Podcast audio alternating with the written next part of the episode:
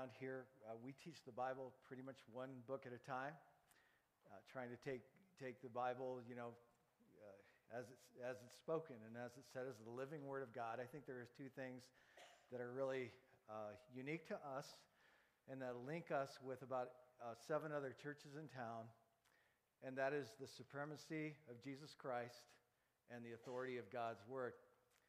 And so here at Summit, we teach the Bible one book at a time. I think next we'll go into 1st and 2nd Peter. It, it, will deal more with some of the issues we're facing today. But James, how do you like James? Good, good book, practical, huh? Awesome. God speaking to you all. Hallelujah. That's right. So today we're starting with verse 11. We're working through verse 17. E- each week I state a personal goal because I need you to know that as your pastor, I am no way perfect, but that there's constantly work to be done in my life, just as in your life. I stand here as a broken vessel, a mouthpiece, hoping that God will use me somehow to speak truth into lives, okay? So that's the way it works. My personal goal is to take all of my plans, all of my goals, all of my hopes, and all of my dreams and surrender them to the reality that God knows my future and He has a plan for me. Yeah. We are in the midst of a major section of the book of James that takes us from chapter 3, verse 13, to chapter 5, verse 6. And if I were to sum it up, I would sum it up this way real faith produces genuine humility. Jesus Christ is the perfect example of this. For the sake of you and me, he stepped off of his perfect throne, stepped out of his perfect kingdom, came into our broken world, and humbled himself to the point of becoming a servant. And when I say a servant, I'm talking about a slave. I'm talking about one who has been sold into slavery, deprived of any rights, any position, any possessions. He did all this for you and me and lived a perfect life in order that he might become the sacrificial Lamb of God who would take away the sins of the world. And out of his perfectness, he went to the cross, taking your sin and my sin upon himself, carrying them to the grave, conquering sin once and for all, and then rising again to verify that he alone is the one who can do that. Can we give him glory for that? Yeah, you better do that.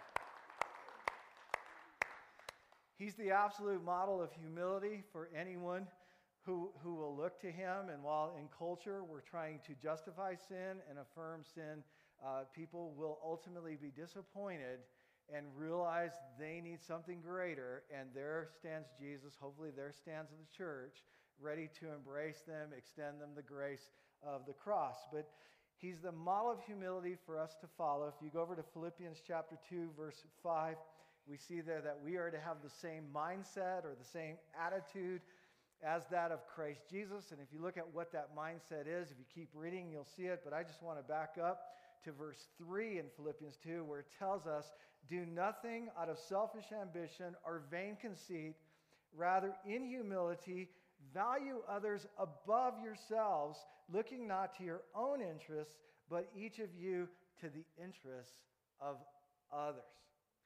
So here we are in James, and James is going to take this business of humility a, a, step further as he's going to challenge us in two arenas. Both of these arenas are rooted in a reality that you and I have a tendency to try to play God with our lives. And those two arenas are these. And then we'll walk through them. Number one, how we view people.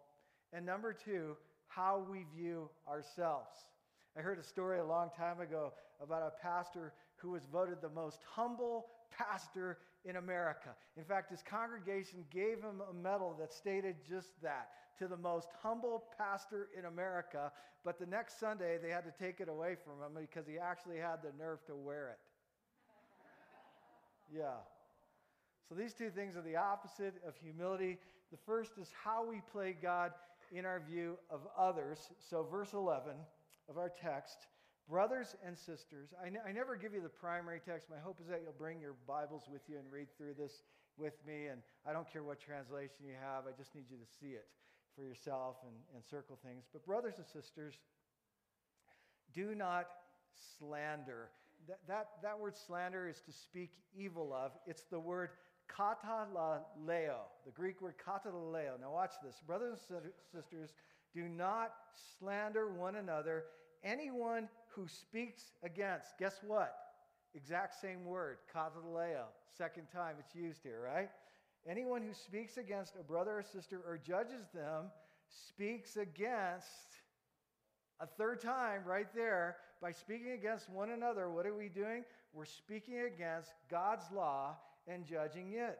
When you judge the law, you are not keeping it, but sitting in judgment on it. There is only one lawgiver, notice it's capitalized, and one judge, notice again it's capitalized, the one who is able to save and destroy, but you, who are you to judge your neighbor?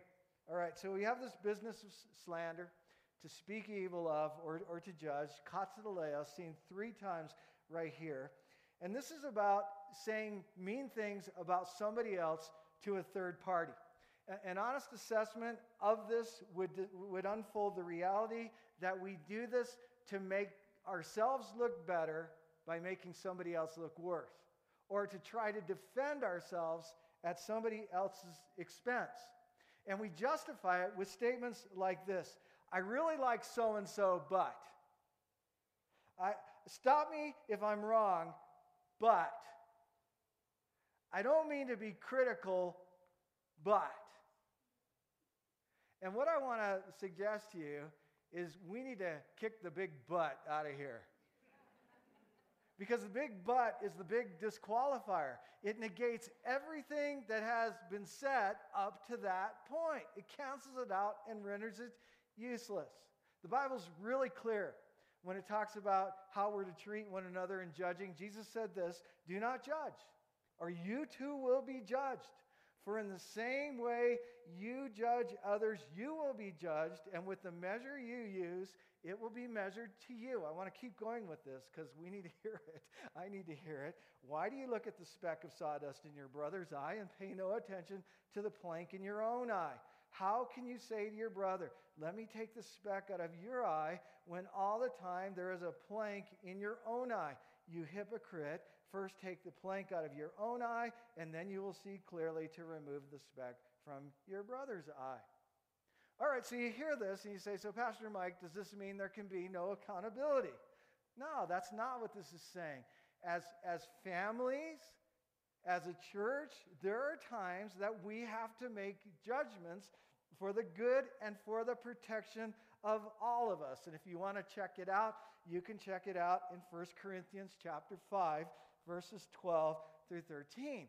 James is not suggesting that we be gullible or permissive, letting everybody do whatever they want, but there's a difference between confronting for this confronting in love for the sake of rescuing and building up and condemning for the purpose of tearing down. Both of those are types of judgments. One is pro and one is con. And so now we have our Supreme Court that made a civil decision this week that goes against biblical law, civil law going against biblical law. What are you going to do? Are you going to panic? Are you going to be in fear? Or are you going to trust that God is sovereign and ultimately God's law trumps civil law? We have to make a judgment. We have to make a decision on these things where we're going to stand. What we don't want to do is judge people for where they are right? But love them because ultimately any pursuit of the flesh will disappoint, it will frustrate, and the darker it gets, remember, the brighter light shines. So we need to be there to extend love to those who are desperate and seeking answers in different ways. So, you hear the trembling in my voice right there? Okay? It's hard to say these things, but here I stand. I have no idea what it means in the future, and I have concerns. We're going to talk about it when we get to Peter, because I have six things, six prophecies that are going to unfold before Christmas of next year, and uh, this being one of them, because we are literally in the last days. The problem that James is addressing here is, a type of judging, as I said, that comes very close to us trying to play God. Verse 12 there is only one lawgiver, so who are you to judge your your, your neighbor. Lawgiver. It's a term that appears just seven times in the entire Bible. It appears six times in the Old Testament, one time in the New Testament, right here where we are working today. I highlighted that it's all in caps because it only applies to the one who alone can save and destroy. It's a cross reference to Deuteronomy 32, verse 39, where ultimately God has the power and authority to give life and to take life away. So, how about this? How about we let God do the judging? For us to judge one another, it's wrong. Slander and speaking evil of one another is judging. And as I said, this kind of attitude, this kind of outlook comes painfully close to us somehow thinking we are God sitting on his throne. But here's another piece. Besides everything that we've mentioned so far, the lawgiver, God alone, is the only one who is consistent in being merciful, giving mercy. Two weeks back, we learned, looked at uh, James chapter 4, verse 6, and we saw there that while we're kicking and screaming and fighting and cheating, what is God doing? He giveth more grace. He's pouring out grace. Is anyone glad this morning that God shows us kindness despite ourselves? Anybody at all? Yeah, awesome. Yeah. Is anybody glad that God is willing to make us alive in Jesus Christ even while we're dead in our sins? Is anybody glad for that? Yeah, I'm glad for that. Yeah. It's by His grace that we are who we are and what we are and what we are becoming. So the idea is this how about we let the one who gives grace continually also be the one that does the judging? okay, so I want you to do this. I want you to turn to somebody next to you and say this I trust God to judge me a whole lot more than I trust you. yeah. there you go. in, in, youth ministry, we have the law of two fences. I was a youth pastor most of my ministry. God's fence is a broad fence, and, and as parents, we try to define that fence. So our fence tends to look a little tighter than God's does. Now, our parents' fence might look something like this, and since we don't like their fence, we make our own fence. it's still a fence, but it's a fence nonetheless. And it's all about protecting and caring for people that, that we, we love. Lawgiver, compound word. Now, I need to clarify the word law because it's the same law that James has repeated continuously throughout our study of the book of James. In James 1:25, it's the perfect law, it's the law of liberty. In James chapter 2, verse 8, it's the royal law, which means it's the law that trumps all laws. It's the king of all laws. So what is that law? And we might say, love the Lord your God with all your heart, mind, soul, and strength, but there is no accountability in that. So what that golden rule becomes is if you really love God the way you say you do, then let's see it by the way you love others. Love your neighbor as yourself. That's the whole law. That's the sum of it. So the application here is to think about what you say about others, put yourself in their shoes, and imagine how it would make you feel if you knew they were saying similar things about you. Verse 12, you there, who are you to judge your neighbor? Who do you think you are? Who made you judge? So instead of pretending to be God, let's let him be God and let's let him do the judging. Okay? There you go. You have that point? Get it? All right. Good deal. So the second way we tend to play God is in how we view ourselves. So now we get to the second part of our text today, verse 13. Now listen, you who say, Today or tomorrow, we will go to this or that city, spend a year there, carry on business, and make money. Why, you do not even know what will happen tomorrow. What is your life? You're a mist that appears for a little while and then vanishes. Instead, you ought to say, If it is the Lord's will, we will live and do this or that. As it is, you boast in your arrogant schemes. All such scheming is evil. If anyone then knows the good they ought to do and doesn't do it, it is sin for them. So, what, what's happening here? This is the idea of believing that we have the final say in our lives. We don't care what anybody else has to say. It's my life. I'll do what I want. And, and there are even those of us here today who believe you're Christian. If you look at it deeper, it's probably rooted in a heritage that you have, a tradition that you have. The truth is, you keep God in a back room of your life only to call on him when you're in a bind. So he's like your personal rescuer, your personal genie, or something like this. What we don't want is we don't want him getting involved in the daily affairs of our lives. We definitely don't want to give him control. We definitely don't want to become some kind of religious zealots that get carried away with this whole God things, because after all, I am the master of my own faith, the captain of my own soul. But that's not what it is, see? And, and, then we come to verse 13, and at first glance, we see that and say, you know, hold on a minute. Wait, today or tomorrow I'm going to go to this city or that. What's wrong with planning ahead? You know, there's nothing wrong with it. In fact, there's nothing wrong with doing business. There's nothing wrong with making money. These are examples that are used here. But do we ever stop and consider what God might be saying about all this? and what his plans might be for our lives. If God is sovereign, if he's ruler of all, are we willing to adjust as he directs? Huh.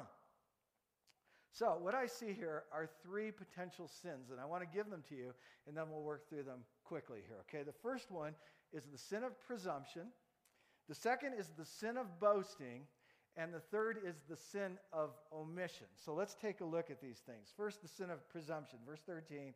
Now listen, you say, today or tomorrow we will go to this or that city, spend a year there, carry on business, and make money. Well, here's the truth, okay? Under the sin of presumption, letter A, we have no idea what our future holds. Okay, verse 14, the first part, we have no clue how today's going to play out, let alone tomorrow, but God does. And if He has that foresight, shouldn't we trust Him? Shouldn't we surrender to Him? Let her be. we have no assurance how long we're going to live. And, and then he gives us this uh, amazing little triggering point, this device to help us remember that we have no assurance how long we're going to live. And what he says essentially is hey, go outside on a cold night, breathe the warm air from your body into the, the night sky. Did you see your breath? How long did it last? Not very long. What, what is that? It's a picture of the brevity of life. Even if you outlive all your peers, life is still very, very short. Here for a moment, and poof, it's gone.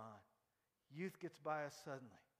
People in their 90s talk about things they did in their youth as if it were just yesterday. How did we get here? How did this happen? How did those pictures of me change? What happened? Life is short, and quickly, how quickly our face clears up from acne, and suddenly our minds are fuzzy with memory loss. Yeah. How did we get here? Life is a vapor. Vapor. The, the third part of presumption is this: we have no business ignoring God's will. Verse 15. Instead of boasting or scheming, I'm going to do this or that. We have better to say, if it's the Lord's will. That's the sin of presumption. Presuming upon God somehow as if we have ultimate authority. We don't. The second is the sin of boasting. Look at verse 16. As it is you boast in your arrogant schemes, all such boasting is evil. The movie It's a Wonderful Life. The movie was way over budget. Didn't do well in the box office, big failure. Somehow the rights of the film were not secured, so it ended up playing over TV stations everywhere. It became one of the most endearing of all uh, of our Christmas films. George Bailey starts off being this overly confident young fellow. He had no room for a humble mess of a life like his father's. He definitely had no room for a mess of a town like Bedford Falls. I know what I'm going to do tomorrow and the next day and the next year and the year after that. He said to Mary, who would one day be his wife, What is it you want, Mary? What do you want? You want the moon? Just say the word and I'll throw a lasso around it and pull it down. Hey, that's a pretty good idea. I'll get you the moon, Mary. And Mary's response, I'll take it. Then what? And he goes on, he says, Well, then you can swallow it and it'll dissolve, see, and the moonbeams will shoot out of your fingers and your toes and the ends of your hair. Am I talking too much? And the voice of an old man on a porch comes through the dark sky. Yes! Why don't you shut up and kiss the girl? Ah, youth, it's wasted on all the wrong people, right? And up to this point, George had never once said, if it's the Lord's will, we will do this or that. But finally, after one downturn after another, George Bailey comes to the straw that breaks the camel's back. Through no fault of George's, scandal hits his life, it hits his, his business. He's discouraged. He wants to take his own life. And finally, right at that, at that urgent point, he prays this prayer Father in heaven. I'm not a praying man, but if, if you're up there and, and you can hear me, and he starts to cry right here, he says, Show me the way. Show me the way. And, and we can assume what he's saying right there is, Show me your way. George has an awakening at that moment. See, where once he was boasting about what he wanted and where he was going and what he was going to do, he's got a greater vision. And instead of bragging about exotic vacations to France and to, to England, he's, he, he boasts this way. He says, Isn't it wonderful? I'm going to jail. what just happened? Well, now he has a greater purpose. And it doesn't matter where he is, he can fulfill his purpose in life. The, the word boasting, uh, it's, it's a Greek word that paints images of this. Are you ready for this? A wandering quack, a snake oil salesman, right? The guy who, who stands in the corner with his cart bragging about all the amazing things that his product will do for you when in reality it's nothing more than sugar water. So, so here's, here's a Latin application for, for you. Are you ready for it? Deo volente. Say it. Deo volente. God willing. Can you say that? God willing. Deo volente, God willing. Can we say it together? Deo volente, God willing. Yeah. Let that phrase grasp you. Not what I want, Lord, but what you want. If it's the Lord's will, we'll do this or that. Sin of presumption, sin of boasting, and now we come to the sin of omission. Think about sin. Think about what you typically think of when you think of sin. Typically, we think of it as being doing the wrong thing or doing a series of, of wrong things. But there are actually two general categories of, of sin. One is the sin of commission, things we commit, wrong actions, but there's also the sin of omission, which is not doing the right things. James puts it in verse 17 anyone then who knows the good they ought to do and doesn't do it, it is sin for them. The, the term sin in the past had been used by archers uh, to describe missing the target. The sin mark was actually the distance between where the arrow hit the ground and, and the bullseye itself. And so, you and I, whether we do wrong things or whether we do, fail to do the right things, we all fall short. What do we fall short of? Well, we all fall short of the righteous standard. What does that mean? It means none of us qualifies to come into the presence of the holy. And so, right there, people think, well, is God mean? No. Here's the problem God would not be holy if he were exposed to things unholy. Our unholiness would tarnish who he is. In fact, not only that, but God's holiness is a consuming fire, and he can't help who he is. And anything less than holy is like dry grass. And for us to come into his presence as unholy creatures would be for us to be, be consumed violently. And, and God doesn't want that for us. And what this all shows us is, is that we need a Savior in Jesus Christ because we fall short.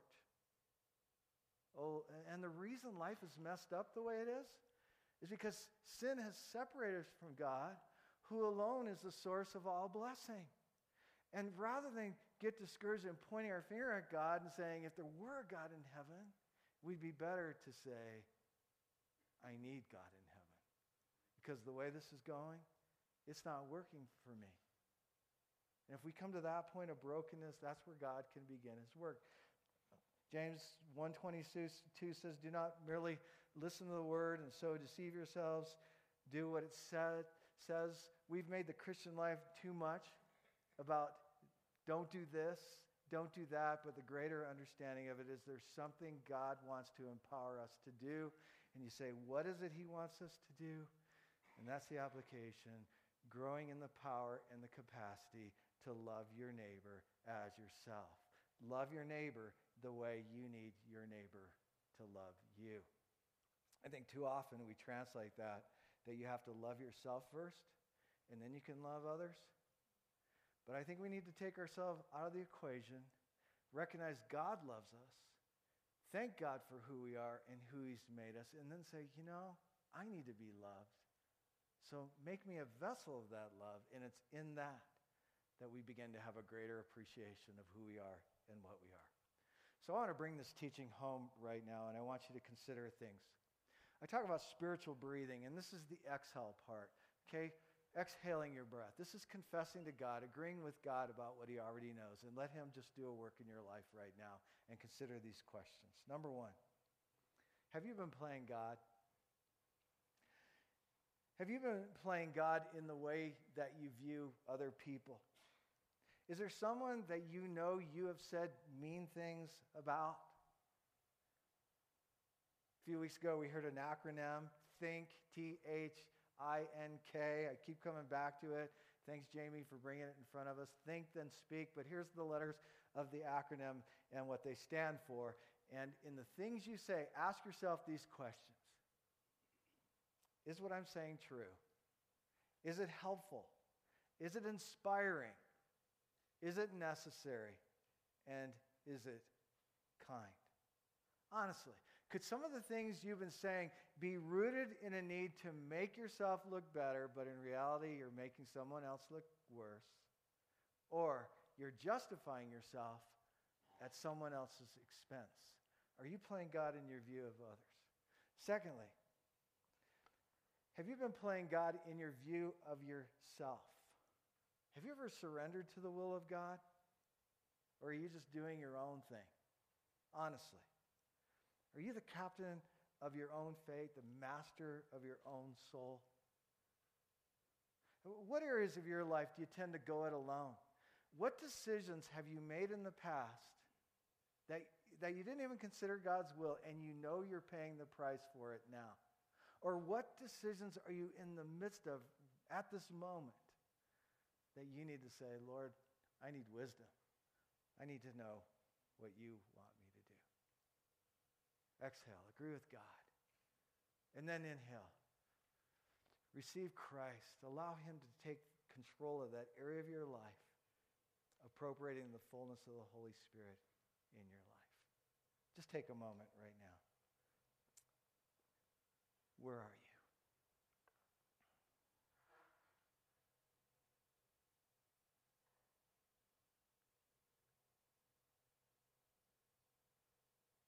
and blessed where you are, no matter what. But right now, where have you been playing God? Where do you need to surrender? Maybe today you realize what Jesus did for you on the cross, and you need to put your faith in Christ, allowing Him to be your forgiver and your leader. Let the Spirit draw you now. Yeah. I'm going to invite our prayer partners to come and and our worship team. And our prayer partners are going to be available if God prompts you anytime between now and, and before you leave